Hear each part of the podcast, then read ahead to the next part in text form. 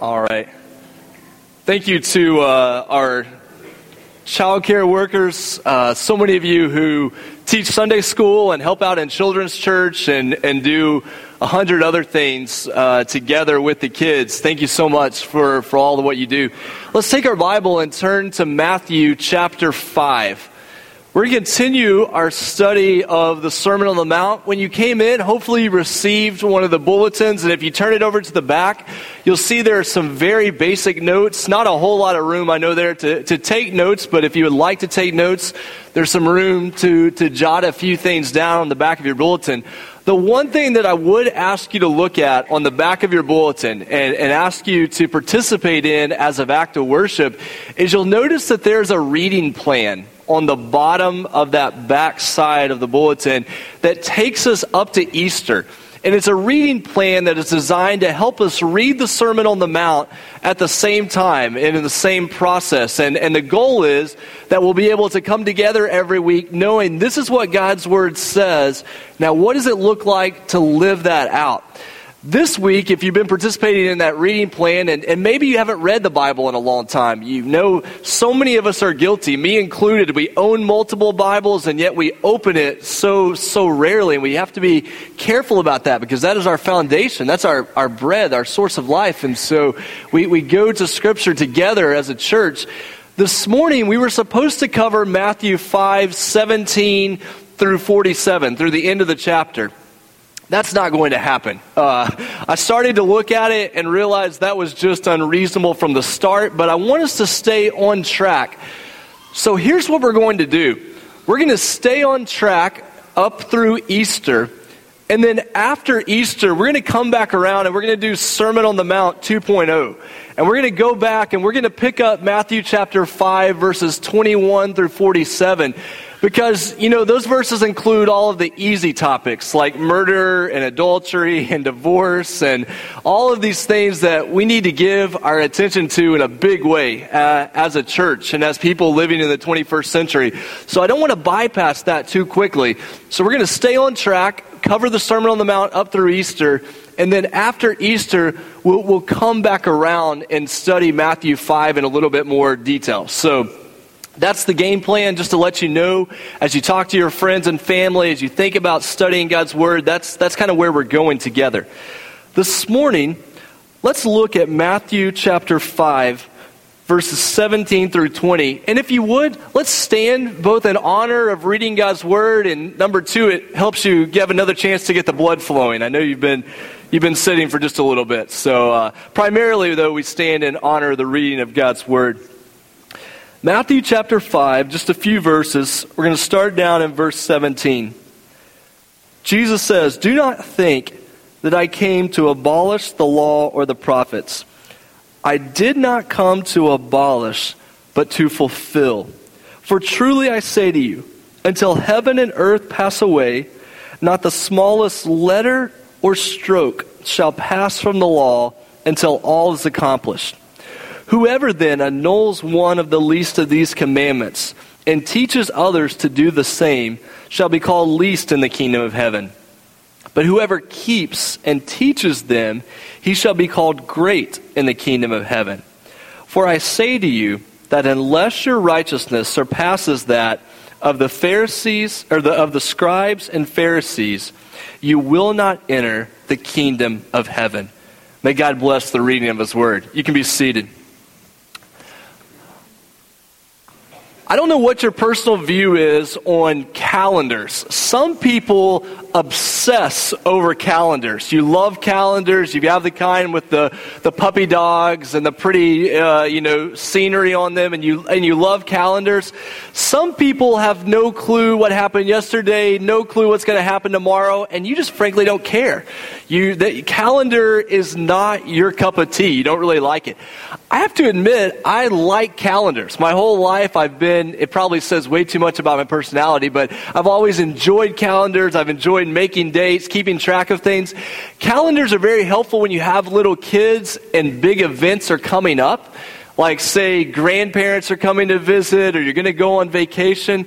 Amanda finally got tired of saying it's this many days until the grandparents come. And so she figured out, I can just give the kids a calendar, and if they come and ask when the grandparents are coming, you just say, go to your room and look at the calendar and see, you know, how you're marking off the days so you'll know how long.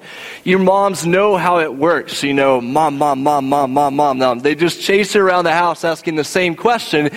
And calendars don't solve that problem, but, but it does help because it says this is when things are going to happen.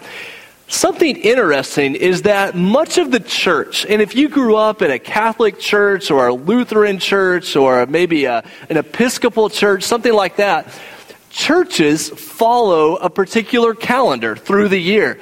We have Advent and then the birth of Christ at Christmas, and then you have the celebration of, of Epiphany on January the sixth.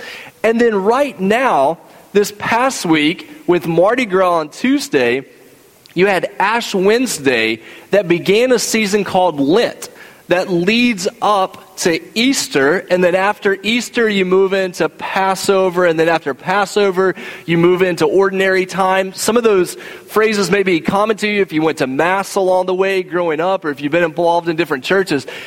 As a Baptist church and, and growing up in some evangelical church, it's to our own detriment that we haven't paid more attention to the church calendar.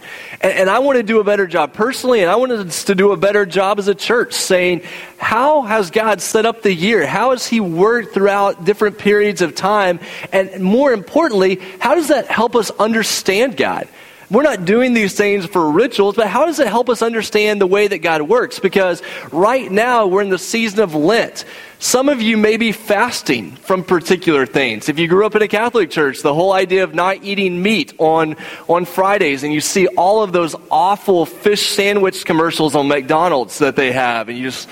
Oh, if you like the fish sandwich at McDonald's, more power to you. But, uh, you know, during Lent, you see all these fish commercials show up on... Uh, On, on T V. So you may be fasting right now, moving up to Easter. The point is, we live at a time right now where people are curious about Jesus.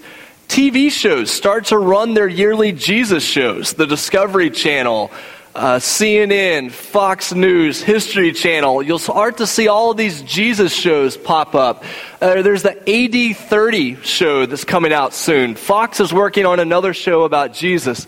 We live in a time where church attendance is rapidly declining, but where people remain really curious about Jesus. And, and I think that says something to us. When you go out and you talk about your church, there's a good chance that people's eyes might glaze over. When you talk about Jesus, though, people are curious. They, they want to know, who is this Jesus guy? Why does he matter? What has he done? Why? What's so important about this? And, and we have a chance to answer that. And we've been looking at the book of Matthew, one of the Gospels in the Scriptures, one of those books that tells us about the life and ministry of Jesus, to say, who is Jesus? What did he do? Why did it matter? And you get to Matthew chapter five, and you get into a section called the Sermon on the Mount. And it's a section on Jesus' teaching, and where he tells us, this is what I'm all about. This is what it means to follow me. This is what it means to call yourself a Christian. And the Sermon on the Mount is set up where the beginning verses have all these phrases that start out, blessed are. Blessed are the poor in spirit. Different blessing statements. And there's statements about these are the people who are a part of God's kingdom. And then after that section, you get to a section we talked about last week where Jesus says, you are the salt of the earth. You are the light of the world. This is his vision for what his people are going to be all about. And then we get today to Matthew chapter five, verses seventeen through twenty. And I realize, and I'm guilty of this as well, I realize pastors are guilty of over-exaggerating things. But I cannot tell you how important this section of Scripture is for understanding the Bible. If you want to know who Jesus is, if you want to know what Jesus is all about, this is a hinge passage. This is a key foundational passage for understanding that. So now that I've set the bar really high, I'll try not to let you down in the next twenty minutes. But uh, here's what it says. Matthew chapter five, verse seventeen. Do not think that I came to abolish the law or the prophets. Now, when somebody says, do not think that I did this, what they're saying is, you've heard other people saying this type of thing about you. Why would the people think, if Jesus says do not think, why would the people around him think that he came to abolish the law or the prophets? Well, the verses just before this in Matthew give us a hint. Matthew chapter four, verses twenty-three to twenty-five. They're going to be up on the screen so you can see them. But this happens just before the Sermon on the Mount. It says, Jesus was going throughout all Galilee, teaching in their synagogues and proclaiming the gospel, the good news of the kingdom, and healing every kind of disease and every kind of sickness among the people. The news about him, and this is very key, the news about him spread throughout all Syria, and they brought to him all who were ill, those suffering with various diseases and pains, demoniacs, epileptics, paralytics, and he healed them. Large crowds followed him from Galilee and the Decapolis and Jerusalem and Judea and from beyond the Jordan. In other words, Jesus was starting to become famous. Reports about his healing, reports about the powerful things that he could do, reports about the things that he said were starting to spread. And you know what happens when reports spread? Things get mixed a little bit. That old telephone game that you would play in elementary school when you would say something to the person beside you, and then that person would say something to the person beside them, and then it would spread around the room. And when you got to the end, what happened? It was nothing like the way that it started. We know how gossip works. You go to work, you go to school, you live in families with living, breathing people. So gossip happens. We, we know what this looks like for reports to spread and for things to get twisted in the process. The truth is that Jesus was healing on the Sabbath. The truth is that Jesus ate with people who were considered to be sinners. The truth is that Jesus taught some things that didn't match up with what the other religious leaders said. And so people were coming along and they were saying, Jesus is just going to do away with the law or the prophets. In other words, Jesus was going to do away with the Old Testament and he was going to move in a new direction. But look back there really quickly at Matthew five seventeen. Let's make sure we understand some words really quickly. He says, do not think that I came to abolish the law or the prophets. The law there is what is often known as the Torah, the first five books of the Old Testament, God telling his people, this is what it looks like to live as my people. If you've ever been on one of those Bible reading plans, or, or maybe you didn't grow up in church, and you just got curious about the Bible, and so you told yourself, I'll start at the beginning, which sounds like a good idea. And you read Genesis, and it's this incredible story. And you read Exodus, and it's an incredible story. And then you get to a book called Leviticus, and you get all of these really strange laws. And then it gets worse because you get to a book called Numbers, and you get huge lists of names. And you think, well, maybe I will start at the end of the book and work back to the beginning because it's difficult. And, and, and so when we talk about the law, we're talking about those first five books of the, of the Old Testament where God tells his people, this is what it looks like to live as my people. The prophets are the books like Isaiah, Jeremiah, Ezekiel, Jonah, Amos, those books where people come along and say, you're not living according to God's law, but he wants you to. And so the prophets would call people back to God's law. But there's this word abolish there. Jesus says, I did not come to abolish. Abolish is a word that means cancel or destroy or do away with, something like that. Jesus is saying, I didn't come to do away with the Old Testament. I didn't come away to do, didn't come to do away with the law or the prophets. This is every generation's nightmare. The idea that the young bucks would come up behind you and would do away with everything that you've laid in place.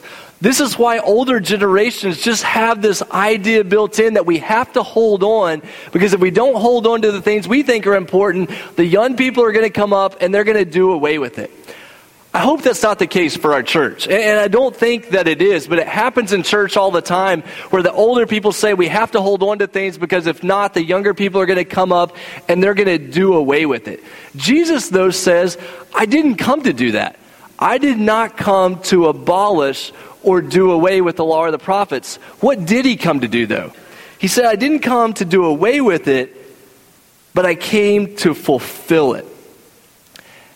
What he's saying, and, and this word fulfill, if you want to highlight it in your Bible, if you want to highlight it in a phone, if you want to circle it four times in your Bible, it would be impossible to overemphasize how important this word is to understanding the New Testament in the Bible. Jesus said, I didn't come to do away with the Old Testament. I came to fulfill it. In other words, I came to fill it up, to give it its full significance. Everything that the law was about, everything that the prophets were about, everything that the Old Testament pointed toward, it centered on and it was fulfilled by Jesus. And you say, well, you're really making a big deal about Jesus here. And I would say, yes. That is the point of Scripture. That is the point of the New Testament. Jesus would say that all of Scripture speaks about himself, which says that he has not come to do away with, he has come to make clear that this is what Scripture meant. This is what all of Scripture was pointing to. So what did Jesus come to abolish? Jesus came to abolish wrong understanding of the law and the prophets. He came to abolish wrong use of the law and the prophets. Some people were coming along and saying, you have to obey the law in order to be saved. And Jesus says, no, that's the wrong understanding. That's the wrong use of the Old Testament. You don't have to obey that in order to be saved. All of that points to me as the Savior. All of that points to me as the one who will fill up God's plan. And so when as we as Christians read the Bible, we read it all as a story pointing to Jesus, as the one who would be the king, as the one who would be the Savior, as the one whom all history revolves around, revolves around Jesus. And so Jesus says that I came not to abolish the law, but to fulfill it.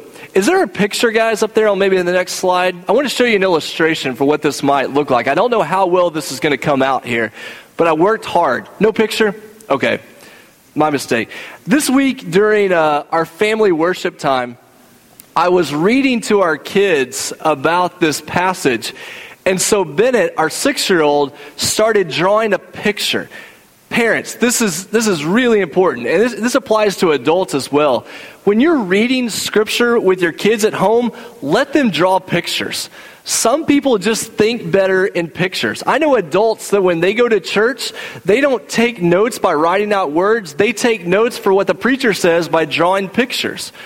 Now, I hope you don't draw like a demon face and write Arrow and Owen or something like that. But, uh, you know, you, you learn... How, how many of you in school, your note page was full of doodling along the side, or you drew pictures all over your notes at school? We learn by drawing pictures. And, and so Bennett, as he was listening to these words, he drew a picture of Jesus throwing another person into the trash can.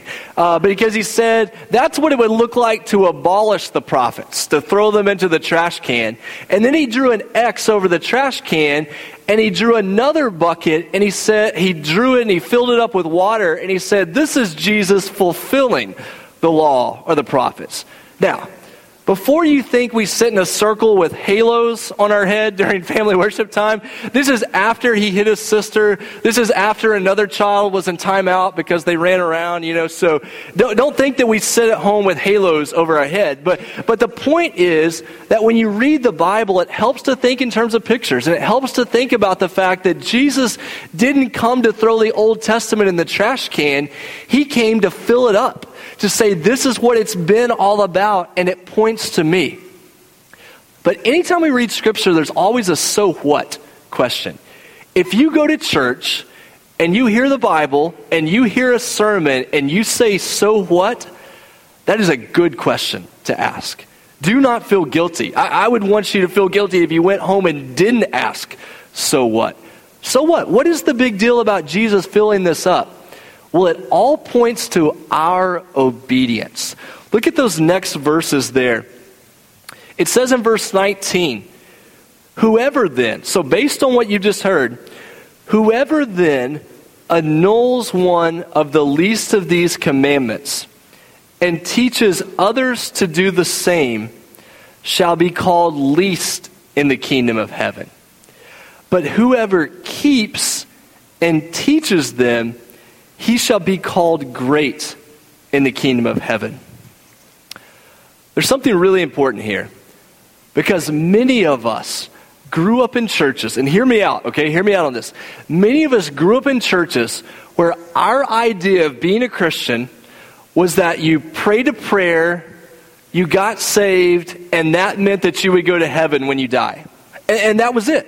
That was the story of Christianity. And it's no reason that so many people find Christianity boring and irrelevant and, and not impactful to their lives. Because if the only point is to pray a prayer that someone else says, then you become saved, and then you go to heaven when you die, what does that really mean about living as a believer? What does that really mean about living as part of God's kingdom? And Jesus comes along here and he says, yes, all of Scripture points to me as the Savior, but on the basis of that, you're not going to set aside these commandments and teach others to do the same. You're going to practice them and teach them. Part of following Jesus is that we obey him, that we obey his commandments. And I know that that's difficult for some of us to stomach, because we've, we've bought into a form of Christianity that says it's all about what I believe, it's all about what I think, it's all about what I feel, but whatever I do through the week doesn't really matter. And Jesus says that is not at all what it means to follow me. That's not at all what it means to be a part of my kingdom. Jesus is calling us to obedience. But here's the idea. It's not obedience in order to earn favor with God. It's not obedience in order to be saved. It's, I've been saved by the grace of God, therefore I'm going to obey. The, the, the analogy here is, you don't tell your kids, obey so that you can become my child. You tell them, you are my child, therefore you're going to obey. Do you see the difference there? We're not saying you have to do these things in order to become a child of God. We're saying that if you have become a child of God, if you experience God's work in your life, the result of that is going to be obedience. Now, this doesn't mean, hear me clearly here, this does not mean that there will not be times that we struggle with sin. The reality is that all of us will struggle with sin. But here's a distinction that's become very helpful for me. If you want to jot it down or just make a mental note, this has become very helpful for me. There's a difference between struggling with sin and justifying sin. And there's also a difference between justifying sin and setting up camp in that sin. You see, when you are struggling with sin, you're saying, the thing that I'm struggling with in life right now, I know it's not obedient to God's word, but I want to get past it. I want, by God's grace, to live for him. I want to follow Jesus. That's different than saying, you know what? I don't think it's a big deal what I'm doing. I'm just going to justify that this is okay because they don't know my circumstances, and so what I'm doing really isn't so bad. And that's also different than saying, forget God. Forget what the Bible says. Forget what anybody else says. They can't tell me what to do. I'm going to do whatever I want to do, and I'm going to live in that. Struggling in sin and setting up camp in sin are miles apart. And so when we say that being a part of God's kingdom means being obedient to the commandments that Jesus has given us, we're not saying that you're not going to struggle. You, you're going to struggle. I'm going to struggle. I struggled this morning, I'll struggle this afternoon, and it'll continue tomorrow. But it means that we are pursuing to live a life devoted to Christ. And the really neat thing about this, and one of the things that I love about First Baptist, is this truth of our obedience to Christ. It doesn't matter if this is the first day you follow Jesus or if you follow Jesus for seventy years. And one of the things that we have at First Baptist is generational diversity. We may lack racial diversity, and I pray that by God's grace we'll move to a time that we see that. But one of the beautiful things we have here is we have socioeconomic diversity. We got poor people up to rich people. And we've got generational diversity. We have very young people up to very not young people. And we need, well played, huh? Well played. Um, We need everybody, because the person who has just followed Jesus needs to be called to obedience. And the person who's followed Jesus for seventy years needs to continue in obedience. And we do that together. You don't take a special pill and all of a sudden you know how to obey Jesus. You do it as you live in relationship with other people. You do it as you work through these things and say, I want to follow after him.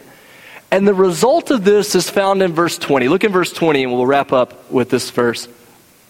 So Jesus' authority leads to our obedience, which then leads to the hope that we have for the kingdom. Verse twenty, I say to you, that unless your righteousness surpasses that of the scribes and Pharisees, you will not enter the kingdom of heaven. Now, this is a hard teaching. What? Because the scribes and the Pharisees, they got the law right. They obeyed the law. And Jesus says, unless your righteousness surpasses that, here's what I think he means. And I've worked through this this week, and I would say I'm at about ninety percent, so I could be persuaded differently. But I think what Jesus means here is that your righteousness surpasses that of the scribes and Pharisees in quality, not quantity. Now, like I said, I, I think that that's what Jesus is saying. He is saying here, there is a way in which the scribes and Pharisees are obedient to the law that doesn't actually get to the heart of what the law is all about.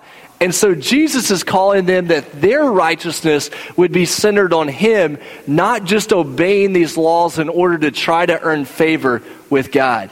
Because all throughout Scripture, kingdom living is tied in with righteous living. In Matthew chapter six, verse thirty-three, Jesus says to seek first the kingdom of God and his righteousness, and all these things will be added unto you. If you want to know what it looks like to pursue kingdom living, it's going to be living that's based on who Christ is and it's focused toward him. What does this look like? In Matthew chapter nineteen, Jesus has an interaction with a rich ruler. Sometimes he's called the rich young ruler. And this rich young ruler says, what must I do to enter the kingdom of heaven? What must I do to earn salvation? And Jesus says, you know, obey the commandments. And he says, which ones? And Jesus says, well, you know, like, do not murder, do not commit adultery, do not steal, honor your father and mother, love your neighbor. And the guy looks back at him and he says, I- I've done all those. What else? You know what Jesus says? He says, go sell all your possessions and give it to the poor. And what does the rich young ruler do? He turns and he walks away, Scripture says, because he was the owner of much property. He had obeyed all of these commandments that are listed in the Old Testament. But what was exposed is that his heart was not devoted to the Lord. If we're not careful, there's a way to come to church and to play by a certain number of church rules and say, look, I've done this and this and this and this. And yet when we really look at our heart, we find that our heart is not devoted to the Lord. Our heart is not given over to obeying him and the life that he has called us to live. What happens in Matthew chapter five, verses seventeen through twenty, Jesus says, if you're going to come after me, if you're going to follow me, if you're going to call yourself a Christian, you will do it based on trusting my authority, obeying my commands, and focusing your life toward living as part of God's kingdom here on earth as it is in heaven. Here in just a second, I'm going to pray for us. And after I pray, we're going to stand together. And even if you normally don't sing during the Psalms, maybe because you don't know the words, or maybe because singing just isn't really your thing, let me ask you to sing during this song. And the reason I do is because the song is called Trust and Obey. Trust and obey is exactly what this passage is about. That we would trust the authority of Jesus and that we would obey him. We don't trust and maybe obey, and we don't obey without trusting. Trust and obey are two sides of the same coin. And that coin is the kingdom of heaven. Those who trust Jesus and those who follow after him as Lord and Savior. During that time that the people are singing, if life is tough right now, if you just need someone to pray for you, I would love to do that.